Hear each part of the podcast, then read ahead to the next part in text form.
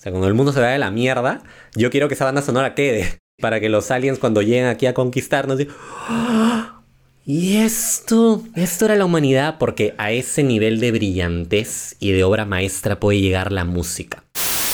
Claro, a, a veces te quedas como la señora que está mirando el vacío y salen las operaciones matemáticas. Tal cual, ¿no? Sí, literal, literal, literal así estaba yo, solo que llorando.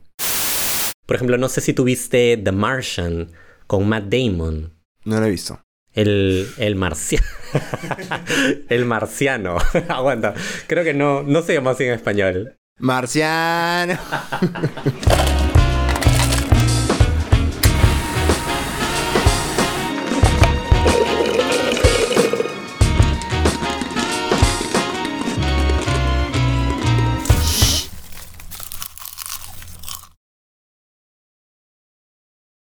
Bienvenidos, bienvenidas, bienvenidos sean todos a este nuevo episodio de No se dice canchita, el podcast de cine y series que absolutamente nadie había pedido Nadie. y que sin embargo está aquí en un episodio también bastante representativo para nosotros. Hoy estamos celebrando nuestro episodio número 20. 20. Pase 2, gente. La nota que te sacabas en, en, en qué? ¿En qué curso te sacabas 20? En religión. En religión. Todos semestres. Con, con la Miss Cookie.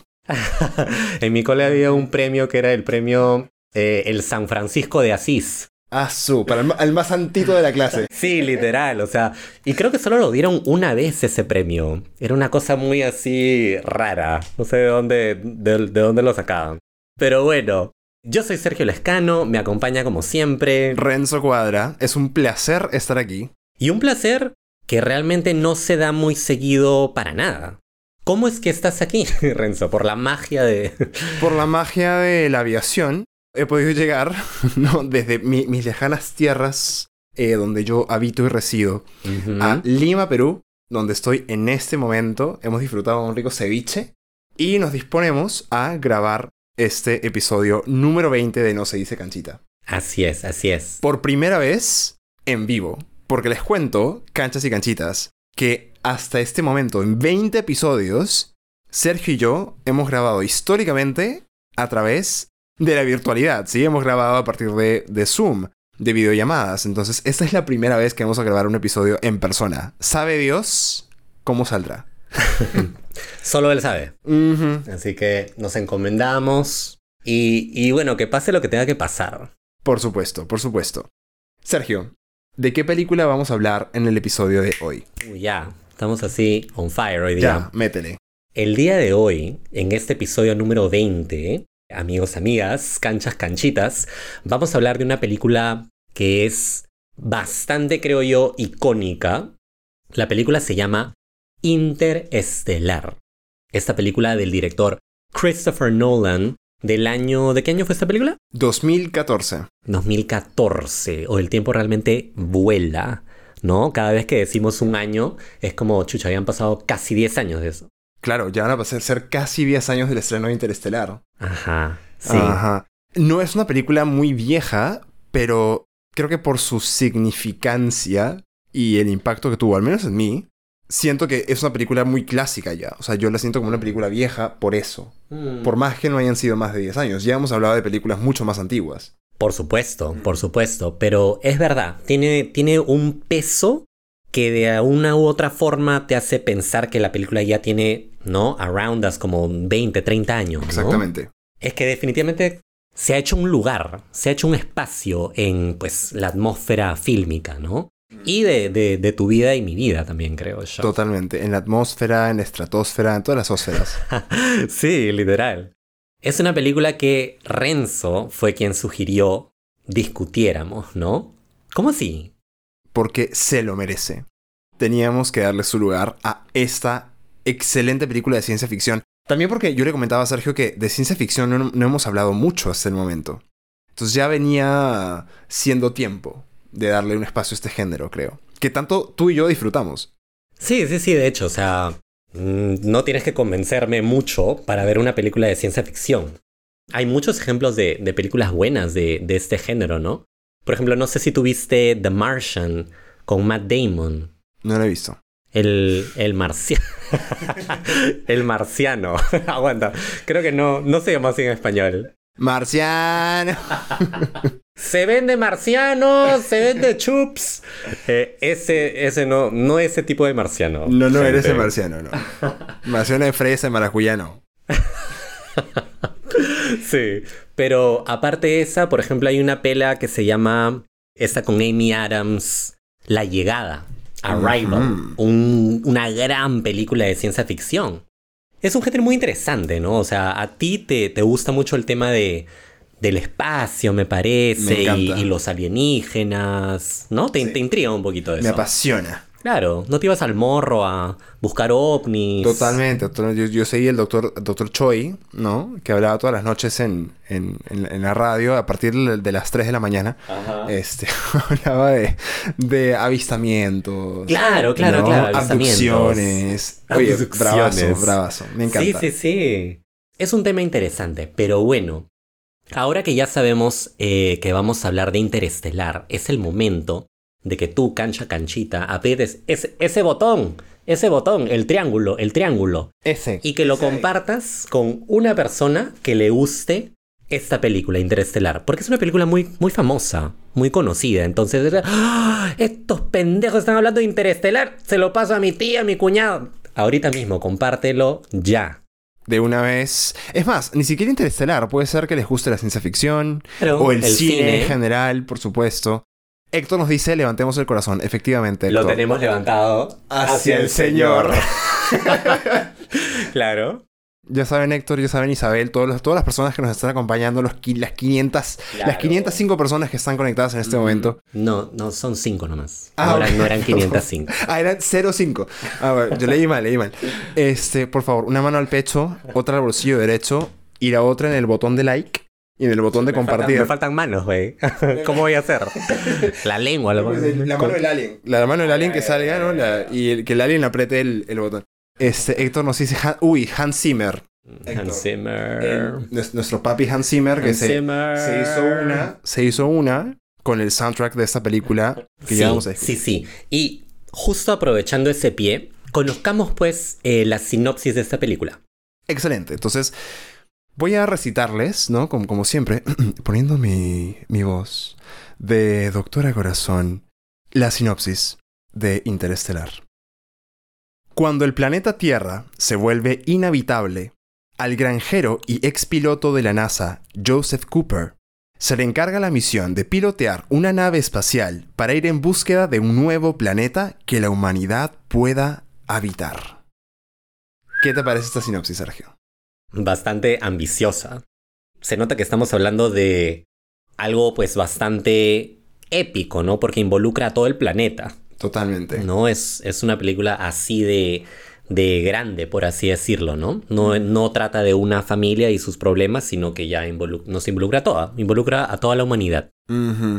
Ahí hay una diferencia marcada con creo que la mayoría de películas con las que, de las que hemos hablado en el podcast. Eh, de hecho, creo que tú y yo hemos comentado muchísimo que una buena película, el buen cine, no necesita ser de dimensiones épicas. Es verdad, no necesita. Y que más bien mucho de lo que más disfrutamos tú y yo en una buena película, en una buena serie, es que los problemas humanos se vean pues desentrañados y que podamos explorar nuestra humanidad. Pero creo que Interestelar es una de esas películas que efectivamente se puso la vara, pero acá, Totalmente. y fue muy ambiciosa en todo lo que quería abarcar, y yo creo que lo logró. Ok, sí, sí, sí, sí, sí. Entonces, ahora que ya conocemos la sinopsis, eh, conozcamos un poquito, o hablemos, mejor dicho, un poco acerca de las personas encargadas de traer este mundo a nosotros, ¿no? Empezando por el gran, gran, gran Christopher Nolan. Christopher Nolan es un director de la era moderna del cine, diría yo, pero que ya su nombre una vez más pesa como uno de los nombres clásicos, ¿no? Como un Scorsese, como un James Cameron, como un Francis Ford Coppola, ¿no? Christopher Nolan es, es un nombre que, que resuena mucho, y no por gusto. Mi pata Nolan se ha mandado con unas, unas, verdadera- unas verdaderas joyitas. ¿no? Sí, unas joyazas. Unas joyazas en realidad. Ajá. No sé qué película recuerdas tú No sé qué película recuerdas tú, chico.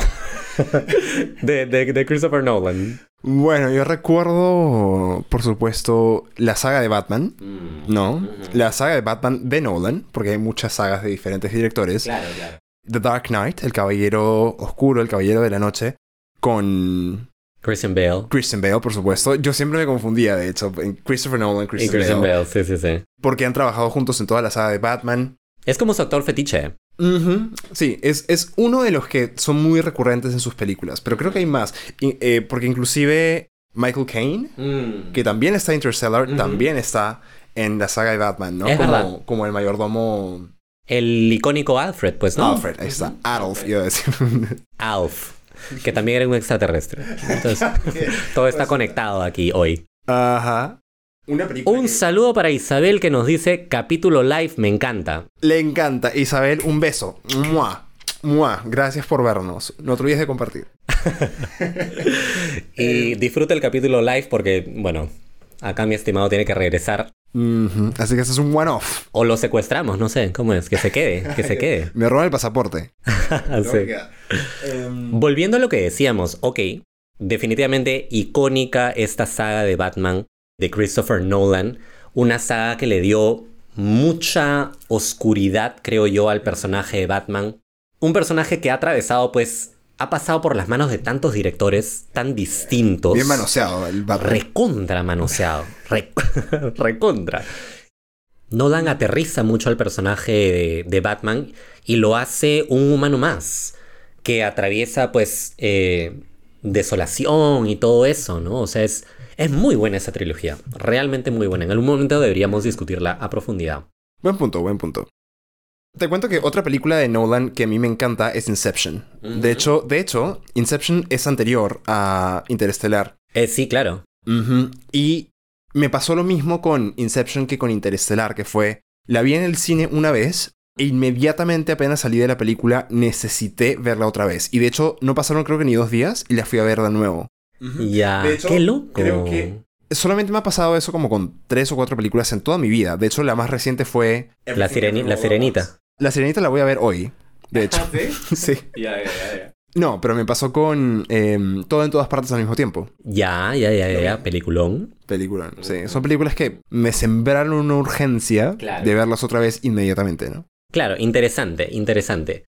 Ahora, explorando un poquito más allá acerca de Nolan, Nolan realmente empezó con pie derecho. O sea, una de sus primeras películas es una película que se ha ganado un poquito este, este tema de, de película de culto casi, que se llama Memento. Eh, esta pela, ¿sí la has visto?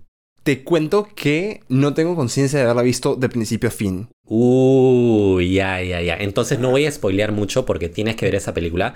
Sí. Pero basta con decir que Memento pues tuvo un approach, un enfoque sumamente original que yo personalmente no había visto en ninguna película anteriormente, ¿no? Es, es una película que va del final hacia el principio y te va pues abriendo cada vez más, es como que vas desbloqueando pasajes anteriores. Muy, muy, muy interesante Memento. Inception es una película con Leonardo DiCaprio que pues creo que todo el mundo también conoce, que voló cabezas realmente, o sea, muy Ingeniosa. épica. Épica e ingeniosa, diría yo. Sí, sí, sí, Totalmente. O sea, me pareció una película muy original y por supuesto tiene el sello de Nolan de que él rompe con la línea temporal de sus historias. Y eso es bien bacán, porque es, es, es una habilidad para el storytelling no lineal Mm. que me parece muy especial. Es cierto, es cierto, es cierto, es cierto. Nolan de arranque empezó bien y no hizo más que mejorar, mejorar, mejorar, mejorar. Y llegó a un punto en que cada película nueva que sale de él es un acontecimiento. O sea, ya la gente no sabe qué nos va a traer después. Tú lo has dicho, se convirtió en un director de culto. Sí, totalmente, totalmente. Y qué bueno que Interestelar sea la primera película de Nolan de la que vamos a hablar en No se dice canchita. Sí, sí, sí, de hecho, de hecho, ya, ya merecía, como dices tú, hablar de este director. Ahora, su cine tiende a ser muy, muy de acá, muy intelectual. Necesitas realmente tu atención undivided. O sea, tienes que estar recontra atento. ¿no? Yo conversaba hace poco con, con una compañera que me decía, puta, no, me quedé jato. Es que sus películas tienden a tener una duración, pues, larga, ¿no? Sí. Entonces no, no vale la pena verla cuando estás cansado de todo un día, ¿no? Empiezas a ver las diez y media de la noche, por ahí no va. Bien descansados, tu buen este té, tu buen café, y recién ahí. Como irte a un examen final en la universidad, ¿no? Bien descansado, bien desayunado, bien bañadito, con tus notas, ¿no? bien, bien preparadas, y así recién te puedes ir a comenzar una, una película de Nolan. Sí, es verdad, porque hay, hay muchos eh, twists que les llamamos, ¿no? Muchos eh, momentos en la narrativa o en el guion que requieren, pues, ¿no? Cierto proceso mental. Sí, es verdad. O sea, él, él es muy hábil manejando los twists. No es simplemente que de pronto pasa un suceso extraño, ¿no? Él le da como capas a, a los twists. Creo que esa es la palabra. Los, los profundiza mucho más y tienes como que un twist dentro de otro. Y como una muñeca rusa, ¿no? Este, Ah, las, todo. las que se abren y... Ah, sí. Entonces Sí. vas Sí, sí, destapando todo hasta quedarte con la esencia de, de la historia y ahí ya la llegas a entender. Y otra cosa que también tiene Nolan, creo yo, es finales abiertos a interpretación, ¿no? Mm. Inception, a mí me parece muy apasionante por eso. Mm. El final de In- Interestelar también, o sea, la gente puede tener opiniones diferentes o in- interpretaciones, comprensiones diferentes. Y muchas veces van a ser distintas es- esas opiniones. Y eso es chévere. O sea, Nolan mismo en sus entrevistas lo dice. Él dice, sí, yo escribí esta película de esta forma porque no quiero darte una respuesta. Quiero que tú la encuentres y que te quedes con la que a ti te parezca mejor. Eso es lo que odia mi mamá. Te juro, odia los finales abiertos. Es como que, no, quiero saber exactamente cómo acaba, ¿no? Pero bueno. Lo entiendo, lo entiendo. De hecho, o sea, sí es algo que puede llegar a ser frustrante. Y yo también lo he sentido, ¿no? En, en Inception, me acuerdo, me, me- me pasó muchísimo. Yo quería saber cuál era la respuesta correcta, entre comillas, ¿no? Pero... Claro, la correcta, ¿no? Claro, y luego vi esta entrevista que te dio con Nolan de, no, es que no hay respuesta correcta, Mm. es lo que te diga tu corazón. y yo como, ah, carajo, o sea, mm, puede ser un poco frustrante, pero, mm, pero es también chévere una vez que lo llegas a apreciar y acostumbrarte y conocer que esa es la intención del director, o sea, no es como que te está, te quiere confundir y ya, no es una pregunta capciosa, es efectivamente un final intencionalmente abierto. Claro. Siento yo también que las películas de Nolan, pues, tienden a ser bastante grandes, casi grandiosas, les diría, y de nivel bastante épico, ¿no? O sea, si piensas en la saga de Batman, pues es una épica, ¿no? Interestelar, yo te lo dije la- esta última vez que la vi, me parece una odisea. Sí. Es como un viaje alucinante que crea él, ¿no? Entonces, por ahí va un poquito el tema de, del cine de Nolan, un cine muy, muy, muy, Cerebral. muy cerebral realmente. Tienes que tomar tus, tus smart pills antes de ver una película de Nolan, ¿verdad? tu pastillita de, de inteligencia. Sergio, ¿Qué? ¿qué me, qué me dices del cast de Interestelar? Es un cast que a mí me parece triunfal. Es- o sea, él logró reunir a un grupo de actores que no siempre trabajan juntos, pero Mm. siento que logró que cada uno fuera una ficha muy importante. Y hay muchos muy conocidos, empezando por el protagonista, ¿no? Mm. Matthew McConaughey. ¿Qué me dices tú de nuestro amigo Matty? Maddie, o sea, actor de peso. Definitivamente ahorita ya se ha ganado un nombre muy, muy, muy rankeado en Hollywood. Y no, no de forma gratuita. No, él, él fue alguien que ha tenido películas malísimas también. Sí. O sea, él ha estado en comedias románticas pésimas. Pero su trayecto, ¿no? Y, y su talento ha, ha llegado finalmente a pesar más. Y ahorita sí se le da el respeto, pues, ¿no? Que, que se merece, creo yo. Tienes toda la razón. Hace años yo asociaba mucho a, a Matthew McConaughey con, con películas justo, comedias románticas, rom-coms. Sí, literal. Iba un poquito por, por ese camino. Sí. Pretty Boy, a veces como Stupid Boy, ¿no? Exacto. Pero ha sabido llevar su carrera hacia un lado mucho más artístico de la actuación. De hecho, de hecho, él, él ganó el Oscar, pues, ¿no? Por esa película Dallas, Dallas Buyers Club, donde interpreta a un transexual. No es un transexual, es, es un hombre que vive con VIH. Ah, ya, pero es un travesti también, entonces, porque yo lo recuerdo caracterizado. O estoy. Ah, estoy confundiéndome con Jared Leto. Perdón, amigos. Sí, no. Jared Leto intentó hacer exactamente lo que hizo Matthew McConaughey en su carrera, sin éxito. Pero ¿en cuál película? Ah, no sé. Pero Jared Leto es un wannabe Matthew McConaughey. ¿Qué? Se cae todo el equipo. Eh, Oye, no te pases, ¿ah? Jared Leto también tiene, tiene su talento y bastante. Ok. Canta bonito. Entonces, entiendo, entiendo. Y sí, ya recordé. eh, un hombre que vive con VIH. Y pues demuestra, ¿no? Todo, todo un talento prodigioso, ¿no? Y aparte ha estado en otras películas como El Lobo de Wall Street. ah, Tiene un papel muy icónico en el logo de Wall Street. Pucha, solo he visto esa película una, una vez, casi no me acuerdo de nada. Y estoy tratando de ver en qué otras cosas más he visto a Matthew McConaughey. ¿Magic Mike? ¿No estuvo en Magic Mike Magic? Mike también. Magic Mike. Bueno, ahí está. Es un actor que ha labrado su, su camino en Hollywood de forma ardua. Hmm. De cierta forma podríamos decir lo mismo de Anne Hathaway. Anne Hathaway es un caso bien interesante porque es una actriz que comenzó de muy pequeña. Creo que todo mundo la reconoce de... eh, El diario de la princesa. Princess, ajá. Esa princesa que descubre que es princesa de Genovia. ¿No? Confiesa, Renzo, tú buscaste en Google Genovia. Tú pensabas que el país existía. Ah, por supuesto. Ajá. Quiero un, un vuelo inmediatamente a Genovia. Lima Genovia para mañana. Directo, por favor. Directo. Sí, sin escalas. Escala en Tarapoto. Escala en Narnia. Sí, o sea. Bueno, esa es la magia del cine, pues, amigos. Muy aparte de Princess Bride, Anne Hathaway, pues ha estado en, una vez más en rom-coms porque tiene una ligereza al actuar que encaja muy bien en ese tipo de roles, ¿no? Es una actriz muy espontánea. Muy espontánea, la verdad. Sí. Muy carismática, creo yo. De hecho, creo que su papel más serio ha sido este. O sea, ¿Tú crees? el, el personaje de, mm, de Anne Hathaway, que es la, mm, la doctora Brand, es un personaje muy serio en esta película. No hace fart jokes. Claro, no hace fart jokes, no se ríe, creo que en ningún momento Casi nunca. Es un personaje bien humorless. Sí, exactamente. Es un- uno con un humor muy seco. Mientras que, claro, ella ha hecho comedias, ha hecho cosas como El Diablo Viste la Moda, y yo amo esa película, es uno de mis rom-coms favoritos.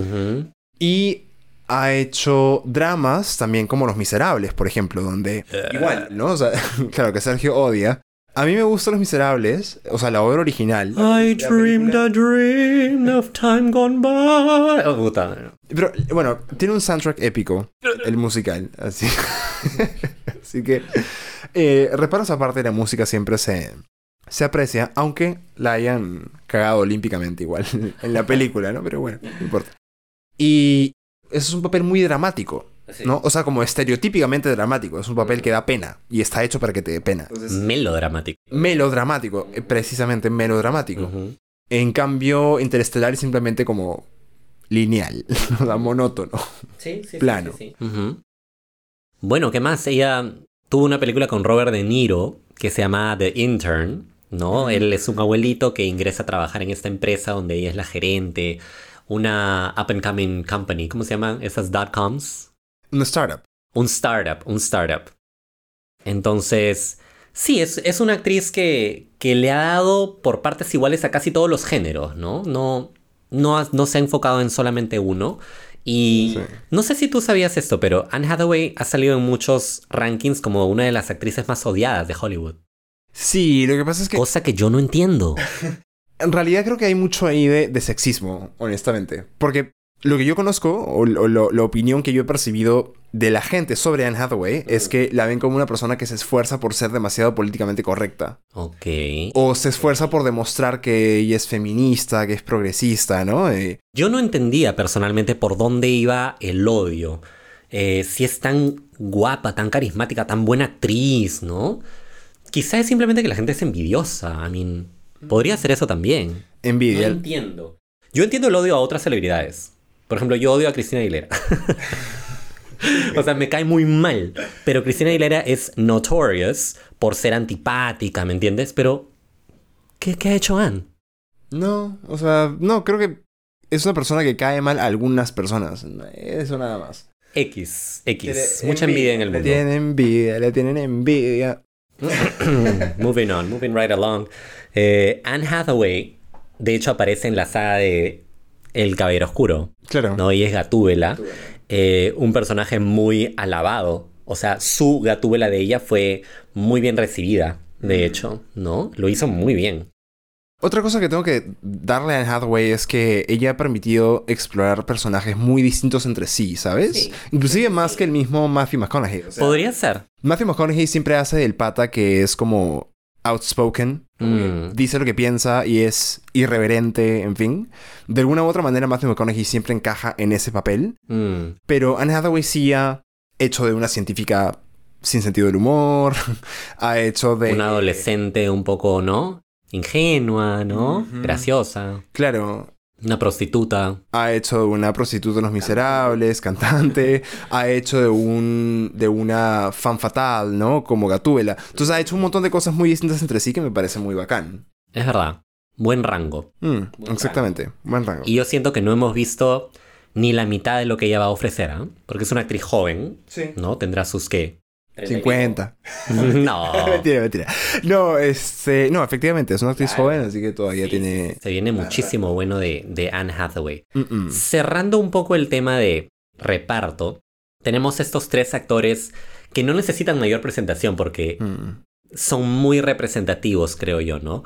Matt Damon, un actor de larga data, actuó desde que era adolescente. Como dije ya, The Martian, pero tiene muchísimas películas buenísimas. La saga de Jason Bourne, Claro. buenaza. Que siento que es el personaje que lo lanzó al estrellato. Podría ser. Siento que ese Sí, fue el sí, personaje sí, sí. que, sí, fue su trampolín a la fama. Sí, sí, sí. Muy buena, me encanta esa saga. Yo Ay, nunca he visto ninguna de esas tres películas por completo. Es que no es tanto tu tipo de película, No, ¿no? no, no es mi tipo de película. Sí. No me ofrece nada nuevo.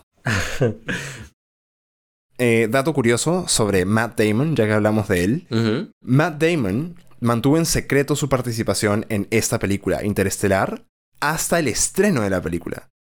No es un cameo, porque no, no hace de él mismo. Él tiene un personaje con guion y todo es parte importante, de hecho, de la historia. Bastante.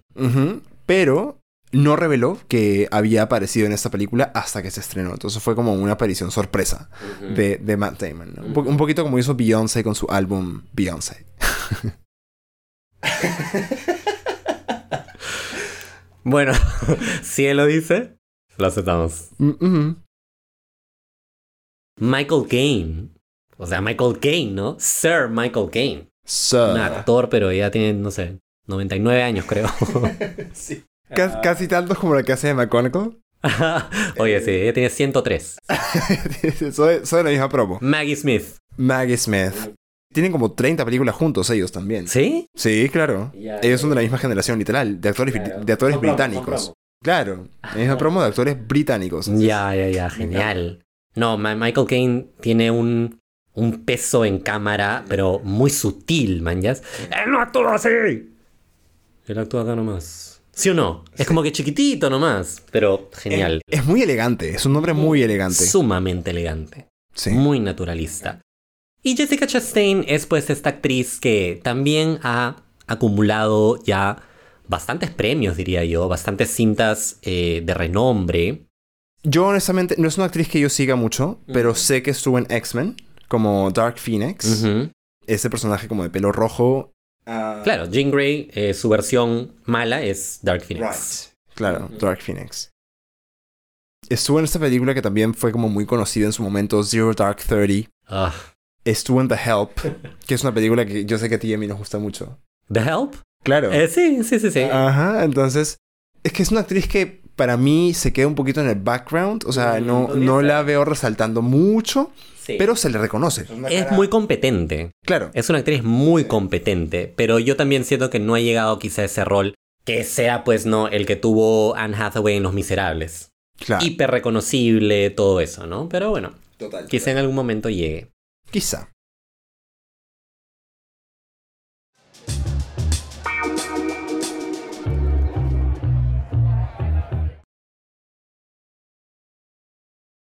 ¿Qué te parece, Sergio, si empezamos a tocar la superficie de lo que es la historia de Interestelar?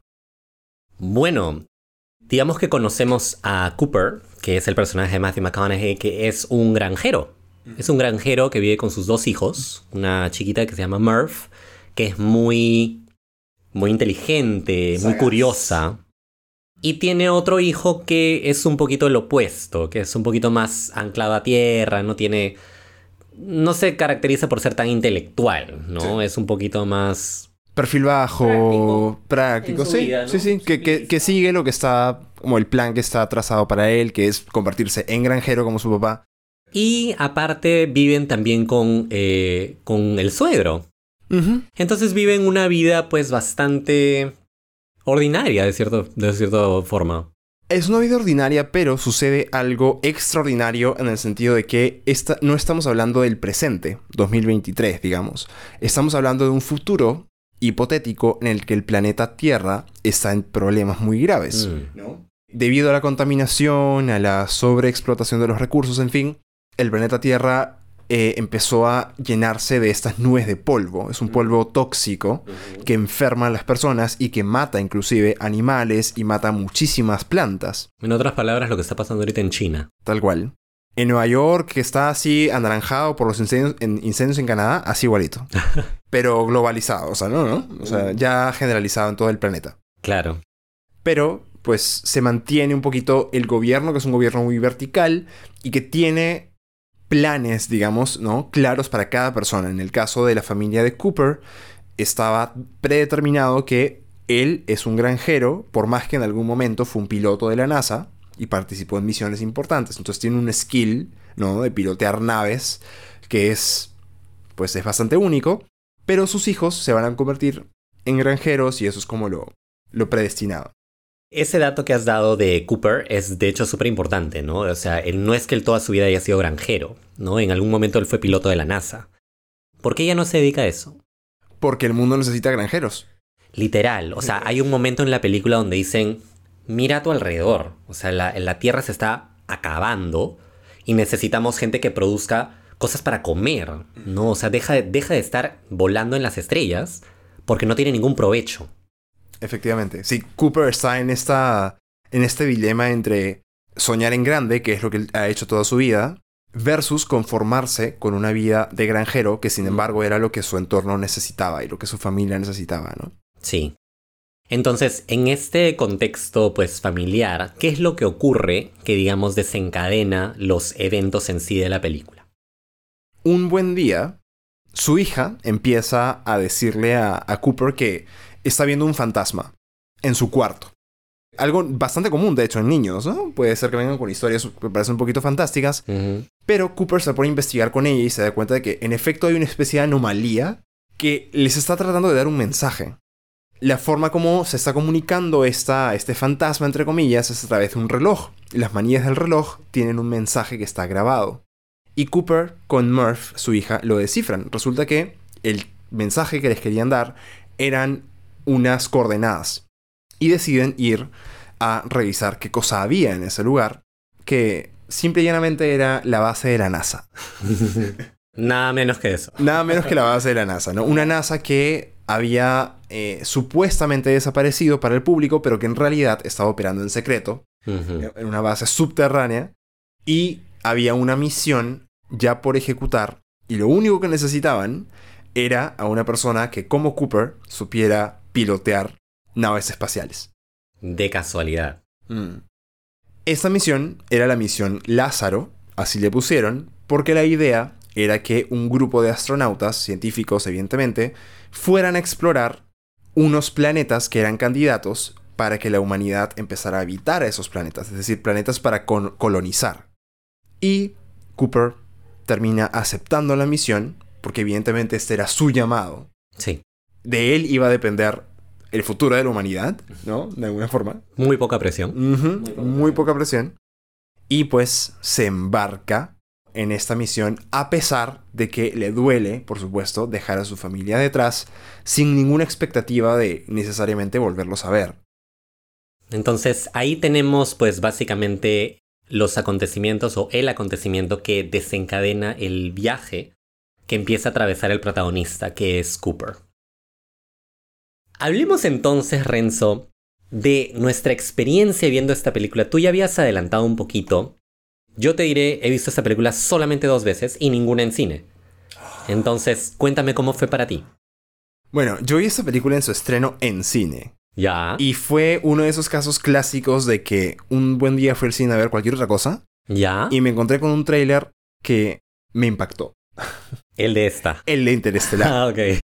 Entonces yo dije, ok, película de Christopher Nolan con Matthew McConaughey sobre viaje espacial, Ya. necesito verla.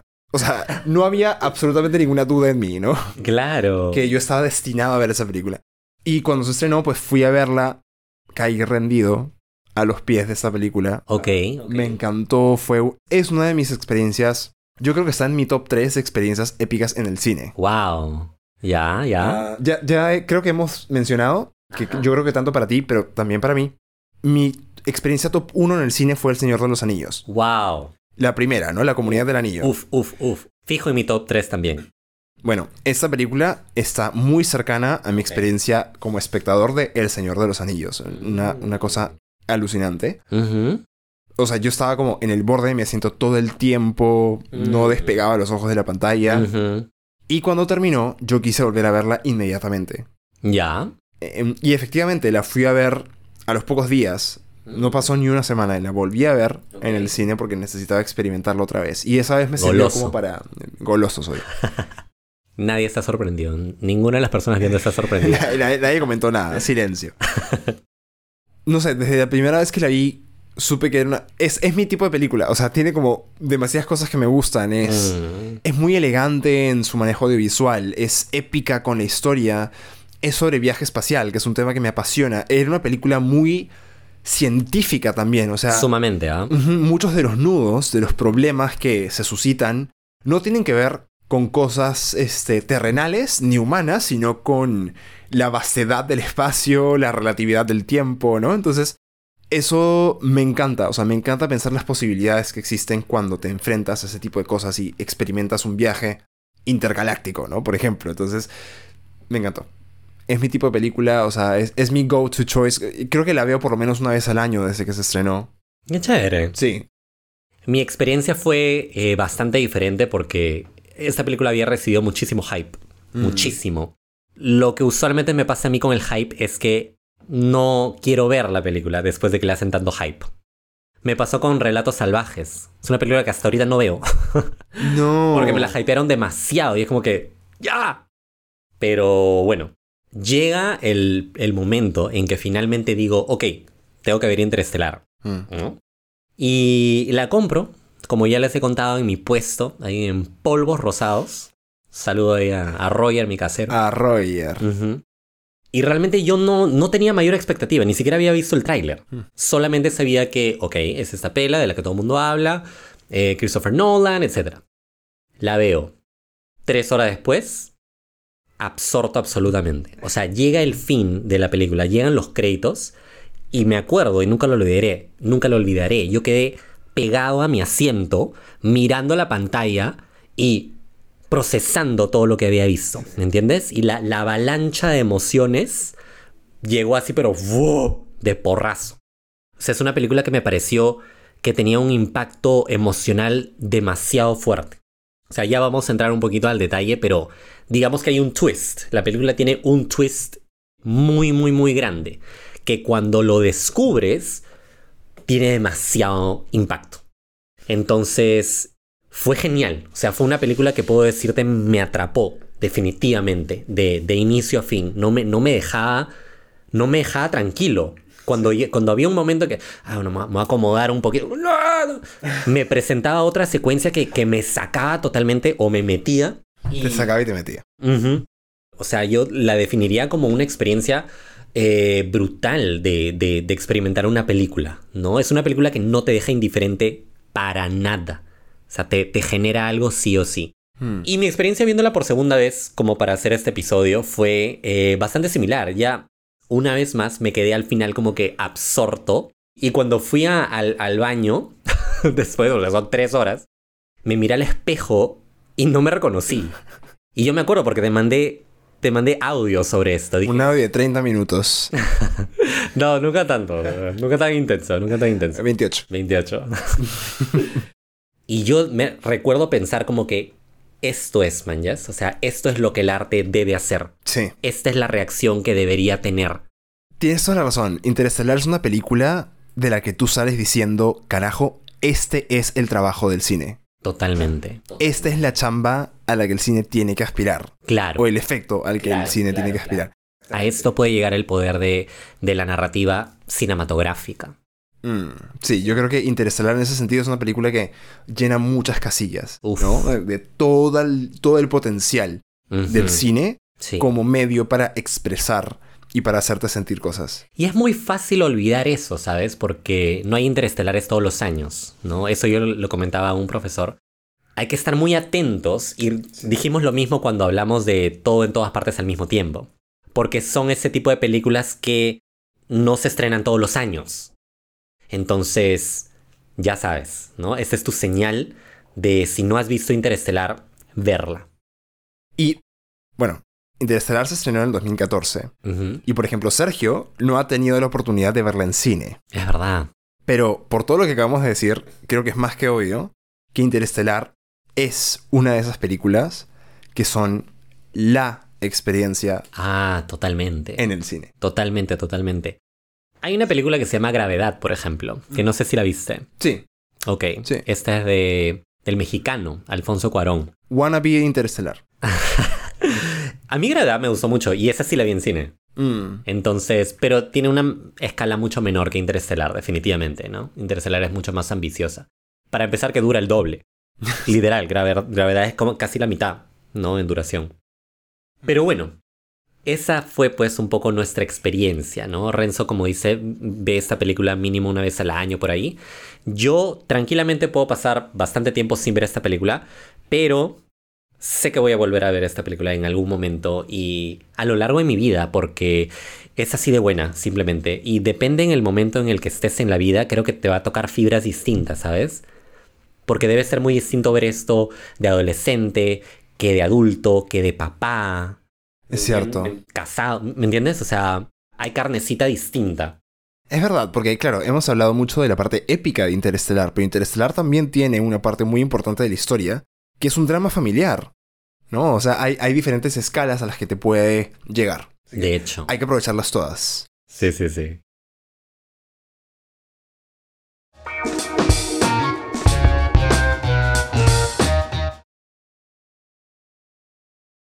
Entonces, ya que hemos pues conocido, hablado un poco de nuestra experiencia viendo esta película, hablemos ya de los momentos más que, nos, que más nos impactaron, los personajes que más nos tocaron.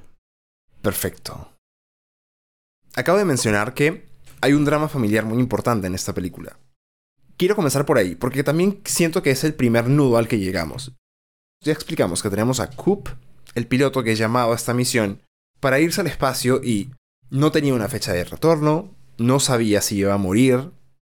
Para esto, la misión dependía de pasar por un agujero de gusano que había sido puesto ahí por unos seres que nadie sabía quiénes son. Entonces, tranquilamente podría ser un viaje directo a la muerte, ¿no? sí. Pero Cooper aceptó ir. Lo difícil acá era que tenía una hija, especialmente su hija Murph, que le rogaba que no se fuera. ¿Por qué? Porque ya él se había ido anteriormente a otras misiones y había tenido la fortuna de regresar vivo y no quería perderlo. Y porque la mamá de eh, Murph y de su hermano, la esposa de Cooper, había muerto enferma a raíz de este tipo, de esta, esas nubes de polvo, de esta contaminación efectivamente que existía. Entonces, obviamente, una, una niña de unos que 10, 11 años no quería que su papá se fuera, mucho menos a una misión que parecía una, una misión suicida, ¿no? Y sin embargo, Cooper se va, por supuesto, se va llorando. De hecho, una de las escenas que más recuerdo, que más me impactó emocional, emocionalmente fue esa, Mm. ¿no? Al momento que, que Cooper ya está manejando en su camioneta y se va de su casa, ¿no? Y la niña Murph sale corriendo con el brazo estirado y, y llorando, diciéndole, papá, no te vayas, y él manejando, alejándose de su casa, y vemos un primer plano de su cara, ¿no? Es una cara de un hombre roto, es un hombre realmente emocionalmente destrozado, pero que está haciendo algo que odia hacer, pero que siente que tiene la obligación de hacer. Claro. Dejar a su hija, ¿no? Exactamente, dejar a su hija. Entonces, me, me encanta cómo la película te lo cuenta y me encanta... La despedida. Exactamente, o sea, es una despedida muy dramática porque además... Pero muy realista también. Muy realista, totalmente, ¿no? Entonces es, es ese conflicto que tiene un padre entre lo que él considera que es su misión en la vida y la oportunidad de generar un impacto, ¿no? Es ese llamado que él sentía que tenía para hacer algo grandioso y la simple responsabilidad de ser un padre de familia. Un poco conectado esa, a esa parte de la película, en un momento dado, casi al inicio, Cooper está manejando con Murph, su hija, y con su hijo también. Y repentinamente ven un drone. Sí. Que, pues, randomly estaba pasando por ahí. Y ese es uno de mis momentos favoritos, de hecho. Es uno de los primeros momentos donde la banda sonora se luce. Sí. Ya ahondaremos más sobre la banda sonora, pero es sencillamente una obra maestra. Entonces, este fue el primer momento donde engrana también imagen con audio, ¿no? O sea, literal, ellos están eh, avanzando, avanzando, viene el dron y voltean, se van por otro lado, empiezan a perseguirlo y la forma como Nolan filma esto es súper chévere. Súper bacán, o sea, ves el carro desde un plano bien elevado, atravesando la hierba, la maleza, todo. Creo que es, es casi como una metáfora, ¿no? Porque este pata, Cooper, su emoción al ver el dron es casi la de un niño. Sí. Se emociona de tal forma que actúa casi como un niño, ¿no? O sea, está Estamos hablando de alguien que estaba yendo en norte y regresa para el sur. Es un momento muy, muy bacán que, siento que lo pinta de pieza a cabeza a él en cuanto a cuáles son sus verdaderas motivaciones, qué es lo que lo mueve, ¿no? Que en este caso es, pues, el viaje espacial, todos estos artefactos, ¿no? Mm, mm, mm, Galácticos. Galácticos. Estamos hablando muchísimo del llamado de Cooper para participar de esta misión épica. Sí llamado el héroe, tal cual. En el momento en el que Jack Cooper abordó la nave espacial y despegan, esa es una de mis escenas mm. favoritas de toda la película.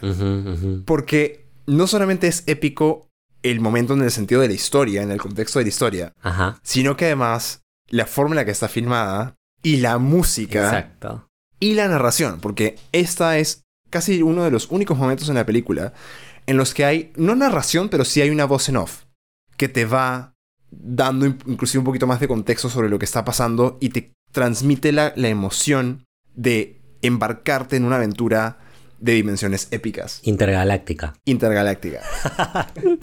Me encanta usar esa palabra. Tal cual. Entonces, mientras que estamos viendo a la nave espacial despegar, entonces vemos el típico preparados, 3, 2, 1, y vemos que el cohete se prende, prende sus turbinas y empieza a elevarse. Escuchamos la música, épica por supuesto, de Hans Zimmer. Mm. Y escuchamos la voz de Michael Caine, que hace de el, el profesor Brandt, es eh, justo el profesor que ideó toda esta misión.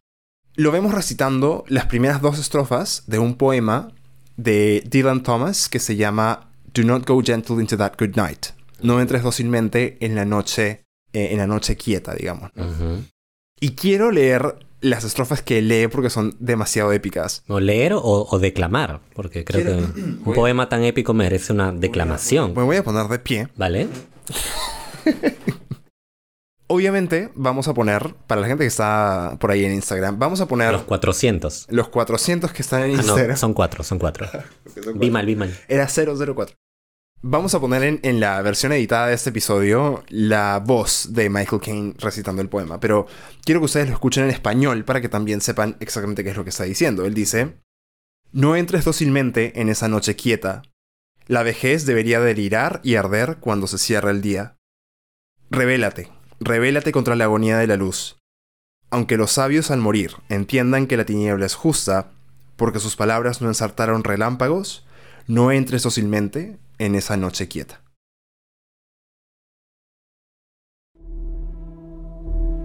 Do not go gentle into that good night. Old age should burn and rave at close of day. Rage, rage against the dying of the light. Though wise men at their end, no dark is right because their words had forked no lightning, they do not go gentle into that good night. Rage, rage against the dying of the light.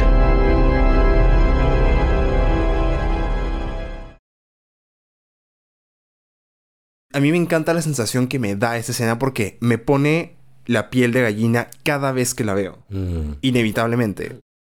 Es como sentir la excitación de que tienes un llamado a la aventura. Y te sientes como un niño, como un niño que, que lo están invitando a jugar un juego épico. Creo que nada en mi vida me ha transmitido tanto el sentido de aventura como esos segundos de la escena del despegue en Interestelar. mm. Y de cierta forma habla como de una muerte, ¿no? O sea, el poema habla de, de una muerte y podríamos decir que el personaje está dejando una parte de él muerta, ¿no? Su vida en la Tierra, o sea, su viaje no tiene un destino tan fijo, o sea, es... No es que se iba acá a, a Puno. No, Claro. Tú no sabes si vas a volver cuando te vas al espacio, ¿me entiendes? Entonces realmente era como morir. Una vez que ya están, pues, en el aire, ni siquiera en el aire, en el espacio, eh, llega un momento en que tú sabes pues que el, el tiempo transcurre de forma distinta en el espacio que en la Tierra. Una hora en el espacio equivalía a, unas, a unos siete años en la Tierra. Y dependiendo del planeta donde estabas, Claro, si estabas en Namekusein, eran 20. sí. Entonces, ¿qué es lo que sucede? Matthew McConaughey y Cooper pues está en el espacio cierto tiempo y ya en la Tierra transcurren, trans- transcurren varios años. 20, 30, 40 años. Entonces hay un momento que realmente fue de, de muchísimo impacto emocional para mí, que fue él empieza a ver los videos que su familia le había ido grabando, ¿no? Porque su familia le grababa videos, los, tra- los transmitían ahí en su nave espacial. Claro. Entonces se acumularon varios y él le mete play, como quien ve una película casi. Claro. Entonces él empieza a ver esto y ve a su familia, pues, ¿no? De adolescente y luego de adulto y luego su hijo está casado, ya tiene un hijo, o sea, evidentemente no tengo una referencia de cómo podría sentirse eso, pero solo imaginarlo, ¿no? Me escarapela el cuerpo. Porque básicamente tú te has perdido de ver a tu familia crecer. Uno a veces se olvida de eso, ¿no? Porque ves a tu familia todos los días, ¿no? Si tienes esa suerte. No ves tanto el paso del tiempo así, pero imagínate que no los ves por 15 años. Mm. Y la próxima vez ya están casados, ¿no? O sea, es, es muy sentimental, creo yo, esa parte. Y también pensándolo del lado opuesto, ¿no? Porque había un problema en la comunicación que impedía que los mensajes desde la nave en la que estaba Cooper llegaran a la Tierra. Entonces, su hijo prácticamente, porque en realidad Murph dejó de comunicarse con su papá el día que se fue. Ella no le hablaba, no le enviaba mensajes, justo porque Coop había fallado a este pedido que ella le hizo de quedarse. Entonces, cuando su hijo le grababa videos, su hijo no sabía si él los estaba escuchando. En absoluto. Entonces, era casi, casi como si su hijo estuviera grabando un video diario para su papá muerto. Mm. Que no sabía si lo estaba escuchando, si lo estaba recibiendo, si estaba en algún lugar o si simplemente no existía más. Mm. Entonces, viéndolo de esa forma también es, yo creo, muy, muy, o sea, te pega mucho emocionalmente, ¿no? Porque tienes, claro, al papá que dejó a su familia y que la vio crecer sin que él pudiera ser parte de nada de eso, Claro. y tienes a su familia preguntándose si su papá estaría vivo o muerto, y siquiera si vale la pena tratar de comunicarse con él. Claro. Dos perspectivas muy distintas, contrarias, ¿no? Eh, pero, pero igual interesantes. Por ahí hay un comentario que nos dicen, sobre todo considerando que para ti no han pasado 15 años. Claro, para ti ha pasado una hora y de repente ves a tu hijo eh, que ya tiene un hijo. Ala, no. Es, es bien difícil como que wrap your head around that, ¿no? Tratar de, de concebir esa idea. ¿Qué otra escena te impactó, Sergio? Bueno, tal como mencionaste tú, quizá hago un poquito de hincapié. Tú hablaste del despegue, pero en realidad cada momento eh, cuando ellos entraban al agujero negro, cuando le daban la vuelta a planetas, ¿no? Como Saturno, ¿no? Todos esos momentos, los viajes espaciales, son muy buenos, o sea, de, de mucha emoción realmente. Sientes mucha adrenalina Mm. eh, y una vez más vamos a lo bien que están grabadas esas escenas, ¿no? Tienes casi primeros planos de ellos, ¿no? O planos busto, eh, en, en esa, en esa tembladera casi, ¿no? Ajá. Transitando por el espacio, ¿no? Muy, muy convincente, creo yo. Es una muestra muy realista de cómo debe ser, ¿no? Viajar en el espacio. Total. De hecho, para el agujero negro se hizo una investigación y una consultoría muy, muy, muy exhaustiva con científicos, con astrofísicos, Mm. para poder representar el agujero negro de la mejor manera, ¿no? Porque hasta ese momento no había imágenes o capturas visuales de un agujero negro. Ya las hay. Todo el mundo recordará que hace más o menos, ¿cuánto? Un año más, creo que fue, a inicios del 2022, creo que finales de 2021, salió una imagen, la primera imagen en la historia de, una- de un agujero negro, creo como una dona naranja. ¿Ya? Ajá. Y que en efecto se asemejaba mucho a lo que se ve en la película, ¿no? Por supuesto en la película hay ficción y hay, pues lo ves en HD, ¿no? Es una imagen renderizada en computadora.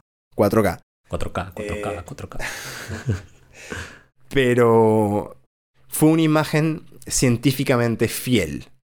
Eso, eso me pareció súper interesante. Yo, de hecho, después de ver la película, leí un montón de toda esta parte científica, de toda la investigación que habían hecho de la relatividad y de cómo se experimentarían estos cambios en el tiempo, ¿no? De que, claro, para mí pasan una hora, pero para ti pasan siete años. En fin.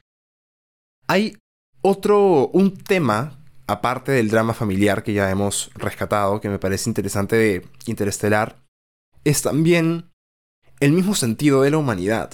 O sea, creo que Interestelar también juega mucho con esa idea, ¿no? De qué significa ser un ser humano, Mm. qué significa pertenecer a una raza humana.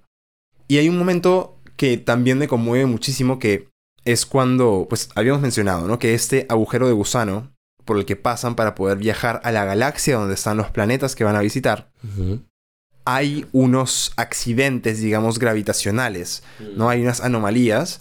Y cuando están pasando por este agujero, de pronto se ve como que una figura se estira, ¿no? Casi como si un brazo estuviera tratando de alcanzar a los pasajeros de la, de la nave donde estaban Cooper y la tripulación. La mano de E.T. parece. La mano de E.T. y en esa parte, la doctora Brandt, ¿no? Anne Hathaway, mira esto, se da cuenta del fenómeno Mm. y el que estaba más cerca a esa anomalía era Matthew McConaughey, era Cooper. Y él acerca la mano como para dar la mano, ¿no? Y Brandt se da cuenta de que lo que los está tratando de alcanzar son ellos. Y con ellos se refiere a los seres, las entidades que crearon este agujero de gusano para que ellos pudieran viajar. Ese es un primer contacto que hay teóricamente entre dos mundos y esta es una idea que emociona muchísimo a esta, a esta doctora Brandt. De hecho, en esta parte ella llora de felicidad, ¿no? Y dice, son ellos, este es el primer apretón de manos. What is that? It's them. Distorting space-time. What was that? First handshake. Y es muy bonito, es muy bonito porque tú siento que conectas mucho con ese, esa pasión que siente ella por conectarse con seres que todavía no hemos conocido, pero que nos están alcanzando y nos están, tra- están tratando de conocer.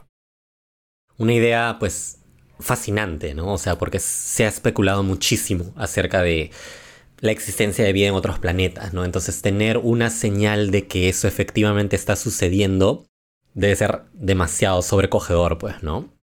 Por supuesto. Y, y yo, yo creo que así se debe sentir, ¿no? O sea, darte cuenta de que existen seres que se están tratando de conectar contigo y que tú no conoces, que están en otro planeta, otra dimensión, quién sabe, debe ser una cosa increíblemente emocionante. Definitivamente. Y, y digamos que cerrando un poquito este tema, voy a soltar un gran spoiler en este momento, así que si no han visto Interestelar todavía, Tápense los oídos. cuidado, cuidado. Eventualmente descubrimos que la persona que había estado dejando estas, ese mensaje, ¿no? Para Murph pequeñita y para su papá, era en realidad Cooper, solo que desde el futuro. Y cuando Cooper finalmente ¿no? logra reencontrarse con su hija, su hija ya es una ancianita. No sé qué tendría, noventa y pico, ochenta y pico por ahí. Sí. O sea, ya bastante mayor. Y hay, hay un momento en el cual ellos tienen una conversación, pues, ¿no? Eh, él está al pie de la cama de ella y ella le dice algo así como, parafraseando un poquito estoy, como que yo sabía que, que regresarías, ¿no? Yo estaba segura, segura que ibas a regresar. Y él le, le pregunta por qué. O sea, ¿qué te hizo estar tan segura? ¿Te acuerdas lo que le dice? No. Quiero escucharlo No- no te acuerdas. de, de- de tus palabras, de tu boca. Bueno, la abuelita dice, porque mi papá me lo prometió.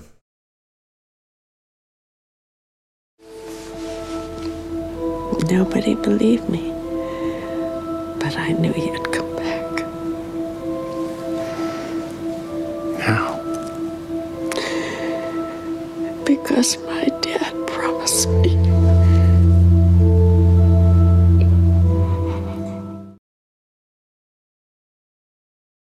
Esa huevada me aniquiló. me aniquiló emocionalmente. O sea, literal, yo estaba viendo así absorto. Dijo eso y yo. O sea, no podía con mi emoción porque.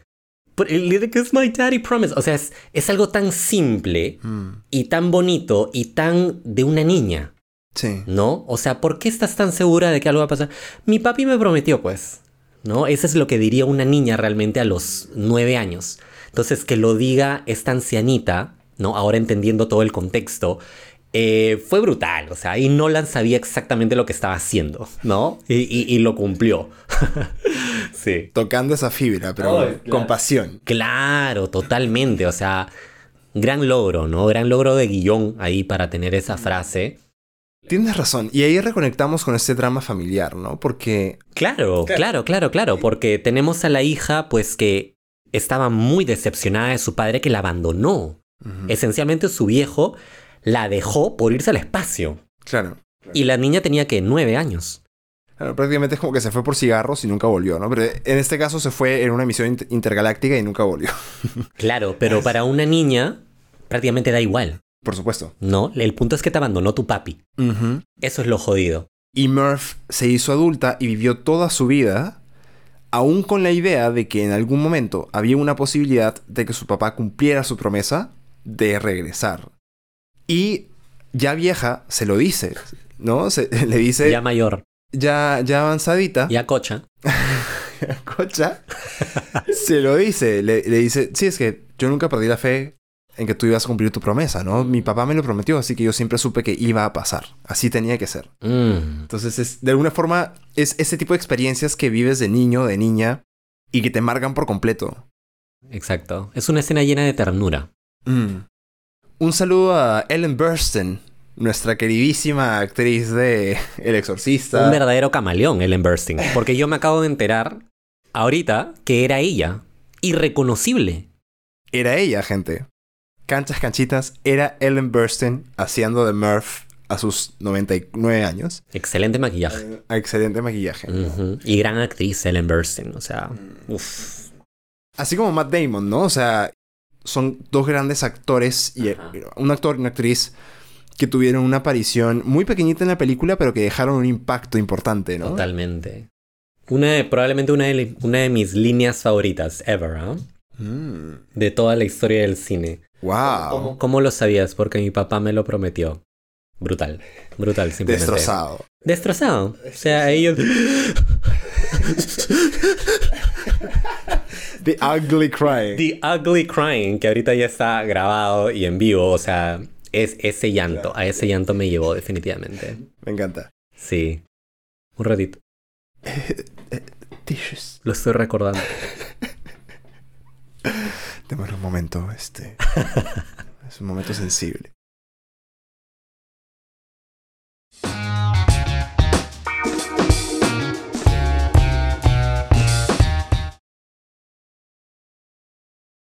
Entonces, ¿qué te parece si empezamos a comentar la calidad visual de Interestelar? Quería muchísimo llegar a esta parte porque Interestelar es una película en la que específicamente en calidad audiovisual hay Mucho que más. decir. rumas de cosas para decir. Rumas. Rumas. Bueno, Christopher Nolan en realidad se caracteriza por, por tener estas, estas secuencias, diría yo, muy bien logradas. Ya te mencioné una, ¿no? Cuando ven el dron, tú has mencionado el despegue, hemos mencionado los viajes espaciales, sí. hemos mencionado incluso momentos más íntimos, ¿no? Como el tema de eh, Matthew McConaughey viendo los videos de su familia. Siento que logra secuencias muy notables con recursos relativamente simples, ¿no? Con saber dónde colocar la cámara, con saber bien cómo editar las escenas, logra transmitir mucha emoción y mucha humanidad. Ese para mí sería un, un primer gran logro de él. Tienes toda la razón. Yo a esa simpleza y la, y la capacidad de usarla para transmitir tanto, le llamaría elegancia, Mm. en realidad. O sea, yo creo que Christopher Nolan, especialmente en Interstellar, hace un trabajo de cinematografía Mm. y fotografía espectacularmente elegante. Y de hecho quiero, no, no quiero dejar de mencionar esto. A mí, desde que la película empieza, o sea, Mm. la primera, ni siquiera la escena inicial, sino me refiero a las primeras tomas que aparecen en pantalla y el título en la pantalla. Porque lo que vemos es una imagen de esta biblioteca en el cuarto de Murph. ¿No? Entonces está entrando la luz por una ventana, la luz se filtra y ves un polvo cayendo. Y aparece muy tenue y lentamente la palabra Interstellar, el título de la película. Y con la música, obviamente, de Hans Zimmer, que desde ahí ya se va introduciendo, ¿no? Entonces, a mí desde que vi esa escena me quedé como, mierda, qué bonito. O sea, Literal, es visualmente muy bonito. O sea, es un, es, es un estante polvoriento, ¿no? Que te lo muestran en primer plano, mm, con este haz de luz. Es algo sencillo, entre comillas, ¿no? No hay mayor magia ahí, pero la forma que lo encuadra, el traveling que hace, ¿no? En esta cámara un poco lenta, desde ya te, te lo pinta, ¿no? Es como que acá se viene algo, ¿no? Y se viene algo bueno. exactamente. Y inclusive lo hace más, emo- eh, más emocionante el hecho de saber que estás viendo una película sobre viajes intergalácticos, pero no empieza tratando de ser una cosa épica. No es como Star Wars, ¿no? Que apenas empiezas y luego salen las letras amarillas sobre un fondo negro, así como que sí, voy a ser épico y te lo pongo en la cara, no. Interestelar y y Nolan en esta película es sumamente elegante y no empieza con nada que tenga que ver con el espacio. Y continúa, inclusive la, la escena introductoria, ahora sí ya con diálogo de la película, no tiene nada que ver con el espacio. Es una especie de documental donde aparecen unos viejitos, personas mayores, hablando sobre su experiencia en el planeta Tierra. Entonces aparecen unos señoras y señores hablando sobre cómo era la Tierra en esa época. Estamos hablando de la época en la que Cooper voló, cuando había esta, estas tormentas de polvo, estas enfermedades. Y es como un documental, ¿no? Y es, es una cosa muy elegante también, porque ellos también están sobre un fondo que es como entre marrón y verde, que son los colores predominantes en esta parte de la película. Es genial, o sea, tú, tú escuchas eso y, y te intriga un montón, porque tú sabes que la película es sobre el espacio, pero no te están hablando del espacio. Ahora, la, la fotografía, cuando ellos ya van llegando a los diferentes planetas, creo que también es algo súper destacable. Total. Porque es netamente suposición. O sea, nadie tiene, nadie tiene ni idea de qué tipo de luz hay en Marte, ¿no? O en cualquier otro planeta. Entonces es simplemente la visión que tuvo Nolan y se ve muy realista. O sea, extremadamente realista. O sea, como, como, un, como audiencia es muy rico que te pinten un retrato tan realista de cómo sería la vida en otro planeta o en el espacio. En particular hay una especie de traveling que dura como 5 o 6 segundos, que tiene como que esta pared arriba y abajo, y la cámara es como que está al centro, ¿no? Y va hacia adelante, y es súper chévere. O sea, recuerdo haberlo visto y pensando como que qué alucinante. Sí. Este es el planeta donde está, de hecho, Matt Damon, ¿no? El personaje de Matt Damon. y es- Namekusein. Name- Namekusei.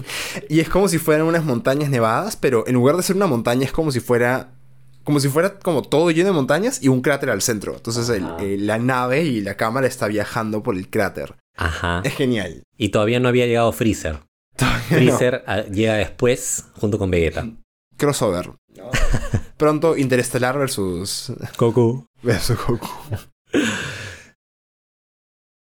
Es imposible o sería un crimen realmente, ¿no? Eh, hablar de Interestelar sin mencionar a, a fondo el tema de la banda sonora.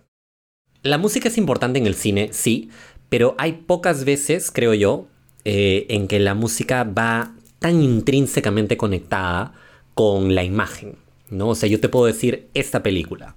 Podría hablar de las películas de Tarantino, que son muy, muy, muy musicales también. Whiplash, de la que ya hemos hablado. ¿no? Evidentemente es una película sobre música y, y la música acompaña la imagen espectacularmente. Entonces, la banda sonora de Interestelar es, es una que va a quedar para, para los anaqueles. La posteridad. Tiene que ser preservada. O sea, cuando el mundo se vaya a la mierda, yo quiero que esa banda sonora quede. Sí. Para que los aliens cuando lleguen aquí a conquistarnos digan, "¡Ah! Y esto, esto era la humanidad, porque a ese nivel de brillantez y de obra maestra puede llegar la música Hmm. que por sí sola ya es bastante impactante, emocionante y todo lo que quieras, pero conectado a los momentos cruciales, el despegue, viendo las- los videos de sus hijos, el viaje por el wormhole, por, el, por este agujero negro, ahí ya cobra otra dimensión, pues realmente. Hmm. Y, y se vuelve algo, algo sublime. O sea, yo me acuerdo clarísimo que las escenas de viaje espacial son largas. Se toman su buen tiempo y va acompañado con esta banda sonora, ¿no? Como que... tlun, tlun, Tun, tun. Y clon. Y te, te emociona y te- es como que te propulsiona. Yo estaba a punto de despegar ya. Yo me iba a ir ya a la Vía Láctea. Uf, sencillamente emocionante. Me, me faltan adjetivos realmente para, para describir esa banda sonora. Sí, creo que el, el concepto, porque describámoslo un poquito más porque creo que es súper necesario, ¿no? Sí. El concepto con el que juega Hans Zimmer para armar esas piezas musicales es el concepto del tiempo. ¿No? Que, creo que es un concepto importantísimo para esta película, obviamente. Estamos hablando de viajes espaciales, relatividad en el tiempo, en, un planeta X está, pasa una hora y en, en el planeta Tierra pasan siete años. Y lo que hace la banda sonora de Hans Zimmer en Interestelar es darte una idea del paso del tiempo con la música. Creo que el, donde esto llega a su, al punto máximo, al, al clímax, es en el planeta del agua, cuando mm, llegan a un planeta en el que de pronto está viniendo una ola gigante que, by the way, Mm. esa escena es demasiado impactante. Dios mío, ese que me había olvidado por un momento de esa ola. Que a lo lejos era una, una montaña pequeña, ¿no? Y de repente es del tamaño de un edificio, la ola. Y de repente es del tamaño de una montaña. O sea, es, es una cosa increíble, ¿no? Sí. Que, que en la Tierra pues no, no se ve, pero este era un planeta donde la gravedad... Una pared, una ola pared. Exactamente, pero una pared como de miles de metros. ¿no? Ajá. Entonces, el sentido de urgencia que te da la banda sonora Exacto. parte- Claro, claro, claro. es increíble, porque claro, tienes la música del tun tun, tun tun, pero también tienes como un tic-tac, tal cual. Tienes un tic-tac que de hecho está presente en muchas de las, de las canciones de la película, pero particularmente acá lo escuchas con una notoriedad increíble. Entonces escuchas el... Mm, Y cada vez más rápido porque se va acabando el tiempo y eso es lo que la música te quiere transmitir. sí. Yo creo que le has dado en el clavo a lo que es lo más representativo de esta banda sonora, que transmite mucho y comunica mucho. urgencia, nostalgia, emoción, desesperación, adrenalina, todas esas cosas, la música realmente las evoca. Y, y eso no sucede en todas las películas, en todas las bandas sonoras. Sí, yo, yo les cuento, canchas canchitas, que cuando yo estudiaba en la universidad, mi soundtrack para estudiar, o sea, para mis momentos de alta concentración, era el soundtrack de Interestelar. ¡Wow! No sé si yo lo usaría para estudiar. Yo lo usaba para estudiar, porque en serio me estimulaba la mente, porque es muy rítmico, pero a la vez épico, pero tiene también muchos momentos de silencio o de simplemente sonidos como muy graves, ¿no? Entonces son sonidos muy bajos. Y es muy original, diría yo. O sea, no, no, no encuentro eh, bandas sonoras muy similares, ¿no? Por ejemplo, dos de mis sagas favoritas son El Señor de los Anillos y Harry Potter. Mm. Y de cierta forma estas dos bandas sonoras construyen, ¿no? Todo un universo muy fantástico, ¿no? Pero a, a- a la vez con instrumentos medio reconocibles para nosotros. Pero esta de acá realmente evoca el tema de la ciencia ficción. Ajá. Es muy moderno y original y siempre tiene esta como que propulsión. No es que, no es que te deja indiferente y tranquilo y, y es apaciguante. No, es como muy de que te estoy moviendo y sacudiendo las entrañas. Sí, sí, sí. Te, te remueve todo. Te- ¡Ah! Eso, eso Tal hace, cual, literal. Quería mencionar algo sobre. Bueno, de hecho tú ya lo dijiste, ¿no? Las escenas de los, del viaje espacial en sí, las tomas de los planetas, del agujero negro, el agujero de gusano, son excelentes, son geniales. Y son realistas. eh, Tú, tú dijiste esa palabra, realistas, pero para mí el realismo viene por el hecho de que no te está tratando de. O sea, te, te muestra majestuosidad, pero no te la exagera. Mm, Ves, por ejemplo, hay una toma que me parece hermosísima de Saturno. mm, Y la nave se ve como una hormiguita en la pantalla, pero se ve que está avanzando lentamente y Saturno es una cosa gigante en el, eh, en el background, ¿no? En el fondo. Pero no te está tratando de vender nada más de lo que realmente es la, como el, el planeta, el, el paisaje. They don't overdo it. Exactamente. Mm, Y algo que a mí también me, me gustó muchísimo fue el diseño de producción de la nave espacial donde estaba Cooper y la tripulación. Si te das cuenta en muchas películas de ciencia ficción, Star Wars mismo, eh, eh, Star Trek, en fin, se trata de construir espacios muy futuristas. Inclusive los atuendos, los trajes espaciales son, se ven como muy fancy, muy elegantes, muy futuristas, muy minimalistas a veces, hay muchísimo blanco, pero en Interestelar, la nave espacial podría ser tranquilamente una nave espacial en el 2023. mm. O sea, ves unas cajas que no son nada glamorosas, ves unas cosas ahí, cosas amarradas, ves el asiento moviéndose, este, no ves el plástico saliendo, los cables ahí todos enredados. Entonces, es un diseño de producción que también me parece demasiado fiel, o sea, es muy realista a lo que es una nave espacial hoy. Claro, no, no es no es- no es ostentoso, no es un Star Wars. Exacto, no es como una pan- no, no hay hologramas, No, no, hay no, una pantalla táctil este, que se active en el viento, no, no hay nada que sea Claro. fuera de la tecnología que conocemos en este momento. Exacto. Y eso lo aterriza. no, eso lo aterriza mucho. Sergio, ¿qué moraleja o moralejas te llevas de Interestelar? De hecho, es una película que, que te da mucho, ¿no? Te da muchísimo. Muchísimo en qué pensar. O sea, yo ya te comenté que, que ambas veces que la vi, o sea, me quedé literal procesando por mucho rato. Porque hay. Te da demasiadas cosas. O sea, a nivel de, de narración en sí suceden muchas cosas. Y no todo es tan fácil de comprender. O sea, tú mismo dijiste, es una película muy que llega a ser hasta científica a veces. Sí. Entonces tú, tú te estás un poquito, ¿no? En Saturno, eh, diciendo, pero, pero ¿cómo? ¿Qué? ¿Con, con qué? ¿En qué momento? Te- Así te quedas, ¿no? Entonces, Claro, claro a, a veces te quedas como la señora que está mirando el vacío y salen las operaciones matemáticas. Tal cual, ¿no? sí, literal, literal, literal, así estaba yo, solo que llorando. Claro. ¿Me entiendes? Pa' concha, ¿no? Eh, Pa' concha, Sergio, encima de todo eso, está tratando de hacer su- su- sus integrales, sus Ajá. derivadas, pero este, chocado en su ugly crying. Claro. Literal, entonces era que, pero ¿cuándo? ¿Pero por qué?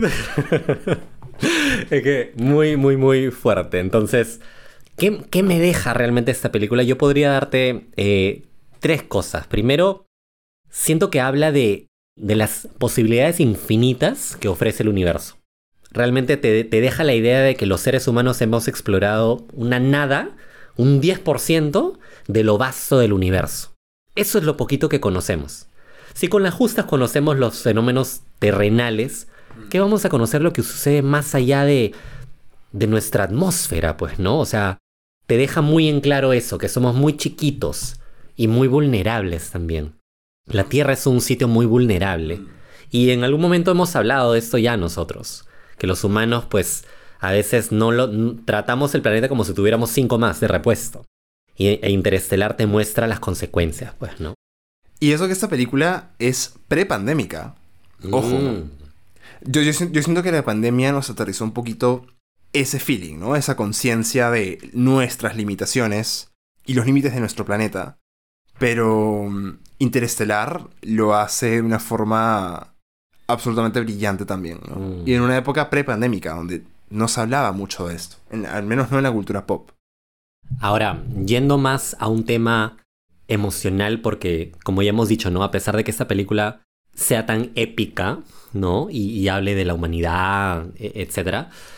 At its core, ¿no? En el núcleo hay esta historia familiar muy importante, ¿no? Entonces hay todo un subtexto, como un subplot. No, no es realmente un subplot, sino es más como una idea que se va hilvanando durante toda la película, que es acerca de qué es lo que puede trascender realmente el tiempo, ¿no? Hablan mucho de la gravedad y, y empiezan a hablar un poco del amor, Hmm. en sentido de que es la única cosa que realmente traspasa cualquier barrera de gravedad, de tiempo, de todo eso. Entonces hablan mucho acerca de, de los recuerdos que uno tiene, ¿no? O sea, cuando alguien muere, cuando un familiar, un amigo, una pareja muere, no es que se mueran de tu, de tu mente. ¿no? O sea, tú los sigues recordando por años, por décadas, ¿no? Quizá hasta tu propia muerte. Y, y hablan mucho de cuál, es, cuál sería el propósito de eso. ¿Sirve para algo a nivel humano? ¿No? ¿Te da algo? Esa idea me parece muy, muy, muy interesante, ¿no? A mí me encanta la forma como esta parte se trata en la película, porque además hay una parte en la que la doctora Brandt lo, lo comenta explícitamente, ¿no? Ella dice, nosotros como, lo- como seres humanos amamos a personas que ya están muertas. ¿Cuál es el punto de esto? O sea, ¿cuál es el objetivo, digamos, desde un punto de vista biológico, evolutivo, de amar a personas que ya no existen? ¿no? Ella dice, el amor es lo único que los humanos tenemos que trasciende el tiempo y el espacio. Uno puede amar a personas que están lejos, a personas que ya no están en este mundo, que conociste en el pasado, pero que ya no, con las que ya no tienes contacto. Tal vez, ya que el amor trasciende el tiempo y el espacio, deberíamos confiar más en el amor. O sea, de- deberíamos considerarlo más importante, ¿no?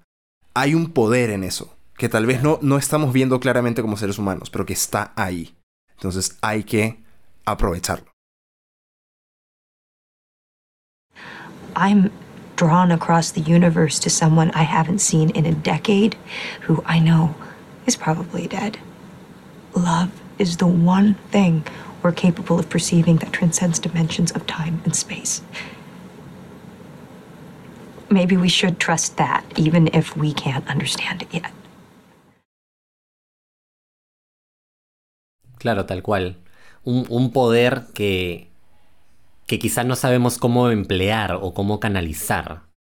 Muy poderoso ese mensaje, me parece, ¿no? Y bueno, como, como último tema, realmente yo diría, a veces uno piensa que cuando tiene hijos, tu vida se acaba, ¿no? Y, y empiezas a vivir solamente por ellos. Pero creo que Cooper es un ejemplo de una persona que nunca realmente llega a abandonar la visión que él tiene de la vida o las cosas que él quiere hacer, ¿no? Entonces eso me parece eh, un, un tema también, ¿no? Interesante que no siempre se muestra eh, en las películas. Este tema de, de seguir siendo tú mismo después de tener hijos, ¿no? Tener hijos no es que te cambia la personalidad, ¿no? Puede cambiar tu rutina, quizá tus prioridades, pero las cosas que te gustan, como para Cooper era los viajes espaciales y todo este tema, siguen muy presentes. Uno de los mensajes que me llevo de esta película van por este lado, pero bueno, este más que un mensaje es como una pregunta. ¿no? La, la película me deja con esta pregunta, porque en el lugar de Cooper, teniendo la oportunidad de decidir si me voy en una misión que siento que es mi llamado, mi propósito, y quedarme cuidando a mi familia, yo me pregunto qué hubiera hecho yo. Y me parece algo recontra difícil de decidir. No tengo la respuesta, porque me parece una, una decisión muy difícil, ¿no? Por un lado sientes que eres una persona esencial en una misión de magnitudes épicas, ¿no? De un impacto para toda la humanidad, y donde tú eres la persona indicada y disponible, y por otro lado tienes a una familia que te necesita, ¿no? Tal, tal vez no lo necesitan, digamos, de manera objetiva, pragmática, porque finalmente Él era el papá, pero los hijos estaban grandes, o sea, el, el hijo mayor como que ya trabajaba. No era que, pues, si él se iba, sus hijos dejaban de comer, ¿no? Pero irse igual implica que te conviertas en un padre ausente. Mm. O sea que tú como figura paterna y única figura parental, digamos, porque no estaba la mamá, desapareces. A mí esa decisión me parece muy difícil y, y- y la película también me lleva a hacerme esa pregunta de ¿qué hubiera hecho yo? O en todo caso, ¿qué es lo que una persona debería hacer? Viéndose ante, ante esa decisión. ¿Alguna moraleja, alguna lección que te haya dejado esta película a ti, aparte de las que ya hemos mencionado? Sí, aparte de esta, que como te digo, más que una moraleja es Un interrogante. un interrogante, exactamente. Yo me quedo mucho con este tema de el cuidado de nuestro planeta, ¿no? O sea, sí creo, sí creo que ya... Ok, eso fue todo por el episodio de hoy. Esa moraleja está un poco, ¿no? Eh. Renzo quiere hablar del cuidado del planeta. John. Vamos a hablar de las tres R's. Reusar, reciclar No acuerdo. y rap. Y rock and roll. Rock, rock and roll. Las tres R, R's. Reciclar and rock and roll. Y Renzo. y Renzo. Pero en fin, a lo que quiero ir es. Bueno, yo, yo lo dije, la película comienza no con nada que ver con viajes galácticos, Mm. sino con unos ancianos explicando cómo en su época el planeta Tierra era un sitio que ya se había vuelto insostenible. Y de hecho, el suegro de Cooper es un abuelo millennial. Él en una parte habla con Cooper antes de que Cooper se embarque en esta misión y le dice, fíjate que cuando yo era niño, en el mundo se inventaba una cosa nueva todos los días. Mm. Todos los días había un nuevo gadget, un nuevo dispositivo, una nueva computadora. Él compara esto con la Navidad, ¿no? Le dice, todos los días se sentían como Navidad. Porque era como que los seres humanos estábamos inventando, estábamos rompiéndola, haciendo un montón de cosas diferentes, nuevas. Era emocionante. Pero tenías a 6 mil millones de personas, o sea, toda la humanidad, todos queriendo tenerlo todo en esta vida. Y eso fue lo que nos lleva a donde estamos hoy.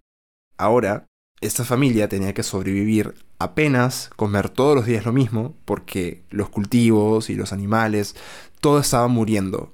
A causa de eso mismo, esa, ese sobreconsumo que había habido en, en todo este tiempo en el planeta. When I was a kid, it felt like they made something new every day. Some gadget or idea. Like every day was Christmas. But six billion people. Just try to imagine that. And every last one of them trying to have it all. A mí me parece muy chévere la reflexión que plantea esta película con respecto a vernos como humanidad, ¿no? A vernos al espejo, que no lo hacemos muy seguido. Es, es- Casi nunca. nunca. Y es, y es muy difícil vernos al espejo como humanidad. Nos vemos como individuos, a lo mucho como habitantes de un país, Sí. pero no nos vemos como raza humana. Para nada. Mm. La gente creo que, o sea, ahorita estamos viviendo un mundo súper individualizado, ¿no? Quizá esa es una de las grandes fallas, ¿no? De, de la humanidad, esta incapacidad de vernos pues como especie, como especie que justamente la está cagando, colectivamente.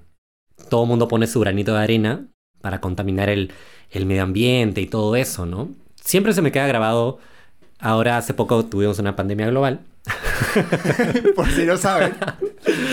¿Y, ¿Y qué sucedió? Nos mandaron a cuarentena todos. Todo mundo encerrado. Me encanta que Sergio está contando esto como si solamente hubiera pasado en su cuadra. ¿no? Bueno, ocurrió en todo el planeta, sí. Pero a, a lo que iba es de que una vez que todo el mundo estuvo encerrado, ¿qué pasó en las calles? Puta, los animales volvieron a sus hábitats, el cielo se despejó, los ríos, los mares eh, se libraron de mucha contaminación, muchas cosas buenas ocurrieron. Eso, eso, eso es muy trascendental, creo yo. O sea, la, la raza humana, y voy a evocar un poquito a, a Mr. Smith, ¿no? De la Matrix. ¿Te acuerdas? Pensé que era Mr. Smith de Mr. and Mrs. Smith. No, no, no. No era Brad Pitt. Era el de Matrix. El agente Smith justo habla de eso, ¿no? La humanidad eh, es una especie de virus que chapa un sitio como una garrapata, se prende eso, agota todos los recursos posibles, se multiplica y tiene que dejarlo e irse a otro lado. Y eso es lo que pasa en Interestelar, brother. Agotamos todos los recursos de acá, la Tierra se va a la mierda y ten- tenemos que buscar otro sitio donde vivir. Si lo ves así, Matrix e Interestelar están conectados. Sí, solamente que, claro, Matrix explora el escenario de apocalipsis de la inteligencia artificial y Interestelar explora el escenario de colonización interplanetaria, ¿no? Que es otro, que, que es otro que se discute un montón, se discute muchísimo, ¿no? O sea, ahí tienes a gente como Elon Musk que fundó una empresa con el Elon Musk. Elon who? un señor que fundó una empresa para que los humanos pudiéramos llegar a vivir en Marte. Esa es la misión de la empresa, ¿no? Y lo está logrando. Sabemos, teóricamente, que existe la posibilidad de que la caguemos tan feo que el planeta deje de ser habitable para nosotros y que tengamos que ir a buscar otro lugar para vivir. ¿no? Pero ¿qué tan factible va a ser eso? Lo hemos escuchado muchas veces eso en el cole. Siempre nos advertían, ¿no? De que cuidado, ¿no? Este, bota tu, tu plátano en el basurero correcto, tu botella de vidrio, ¿no? En el tacho correcto, recicla, no uses aerosol, el agua. Claro, reciclar, reusar. re- rock and Rock and roll. O sea, es, es todo un tema, pues, ¿no? ¿En qué momento, cómo estamos hablando de esto? ¿En qué momento vamos a asumir responsabilidad por el daño que le causamos a la Tierra? Sergio decía que este era un tema aburrido y ya está, ya está acá, le salió lo activista. Eh, escúchame, eh, te- tema aparte. ¿A ti en el colegio te, alguna vez te pusieron esa cadena que se pasaba por correo electrónico? Que era una carta escrita por un habitante, eh, de- creo que la carta era un habitante del 2030. Ajá. Que No, era, no. bueno, era un señor que, es, que describía un escenario casi postapocalíptico luego de que los seres humanos destruíamos la Tierra. Y se tenía que vivir más o menos como se vive un poquito en Interestelar al principio, ¿no? Pero más, más dramático todavía. Entonces decía, por ejemplo, que él extrañaba cómo antes las mujeres se podían dejar crecer el pelo, porque ahora ya no pueden. Todas las personas, hombres y mujeres, tienen que raparse porque no hay agua para lavarse el pelo. ¿No? ¿Qué hablas? claro. Entonces, Si te pones a pensar qué pasaría si no hay agua, si no hay alimentos suficientes, en fin, es, Claro. es, es una cosa súper dramática, ¿no? Sí, sí, sí. Los hijos del hijo de Cooper viven de cierta forma las consecuencias, ¿no? O sea, se enferman rápidamente, evidentemente, porque viven en un planeta totalmente contaminado y sin suficientes alimentos, como dices tú. Entonces, no, yo siento que no estamos nada lejos de la realidad de interestelar. Hay sitios en el planeta Tierra que están mucho más cerca que nosotros ahorita, ¿no? China tiene contaminación, pero ya exagerada. Entonces, es un llamado a la población. Por favor, recapacitemos, reciclemos, reusemos, recapacitemos, and rock and roll. Ese último es el más importante, ¿ah? Porque tampoco hay que ensediarnos tanto. Es como que recicla, rebo... ¡And rock and roll! Me imagino un presidente diciendo eso, ¿no? Claro. De Trump eh, 2024, ¿no? Reuse, recycle, and rock and roll.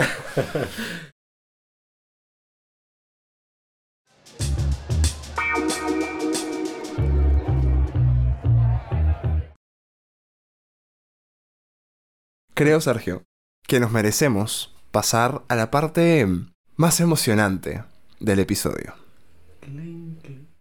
Dun, dun, dun. Está, está en la abducción. Eh, Me, abdu- me secuestraron. lo abducen, lo abducen. Em, quiero saber, ¿qué te dice tu canchitómetro Mm. sobre Interestelar? ¿Cuántas canchitas le Mm. pones a esta película? Lo primero que me dice mi canchitómetro es que no mucho tiempo atrás, en algo que parece otra vida, tú y yo estudiábamos en la Alianza Francesa y tuvimos una especie de roleplay en la cual tú interpretaste un alien. y no podía dejar que termine el episodio sin recordar eso, ¿vayas? Porque siento que de ahí está eh, tu, tu afición, ¿no? Por, por lo intergaláctico. Ahí, ahí nació. Ahí nació, ahí nació, exactamente. habiendo dicho eso, habiendo revelado ese momento, no había pensado honestamente en mi ranking hasta ahorita, pero tras toda esta discusión que acabamos de tener, yo siento que esta película merece un puntaje perfecto. Un puntaje de 10 canchas. Por todas las cosas que ya hemos mencionado.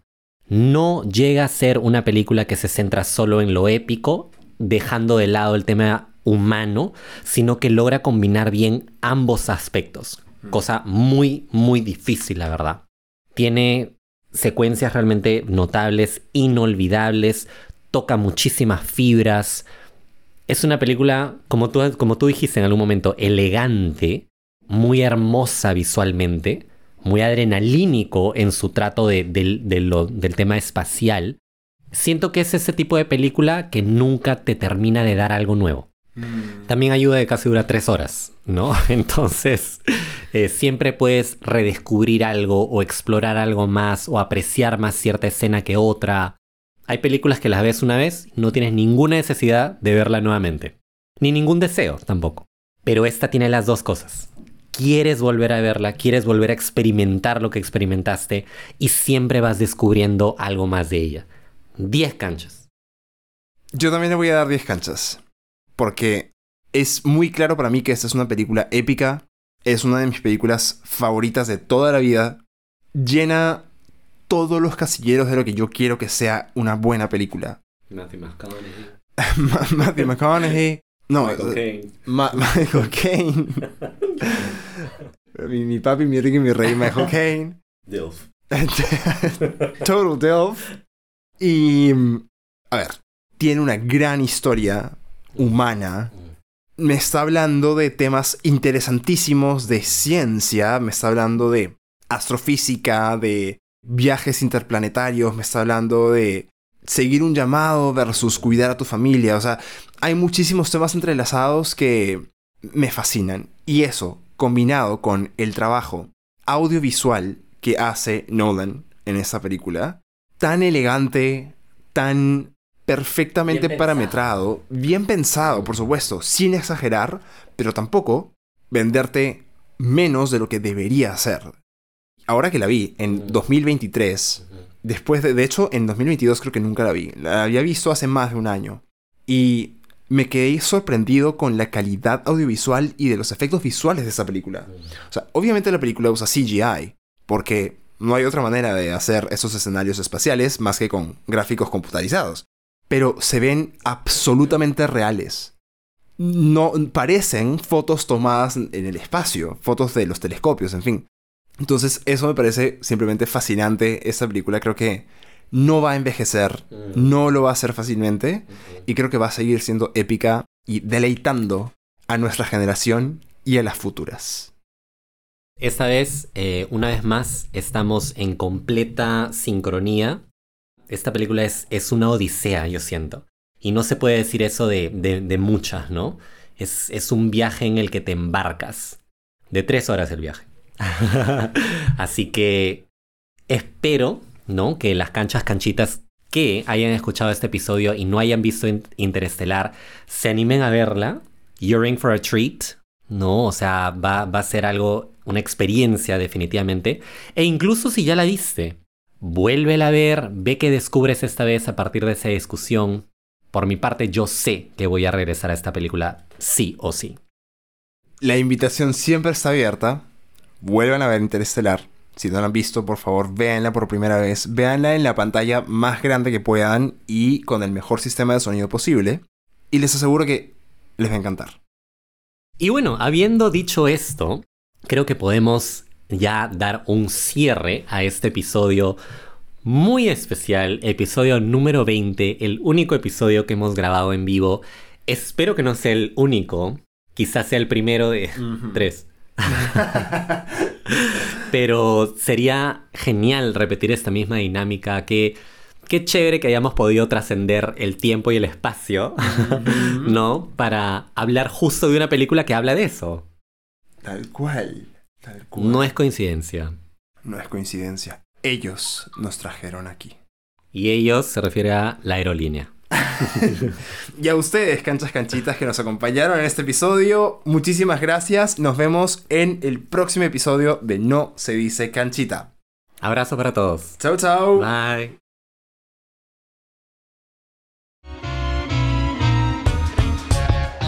Hola cancha. Hola, canchita. Si llegaste hasta aquí es porque seguramente te gustó lo que escuchaste, así que ahora es tiempo de devolvernos un poquito de amor. Sigue o suscríbete a No se dice canchita en Spotify, YouTube o donde sea que escuches tus podcasts para que no te pierdas ninguno de nuestros nuevos episodios. Y síguenos en redes como arroba canchita para continuar conversando de las películas y de las series que marcaron nuestras vidas.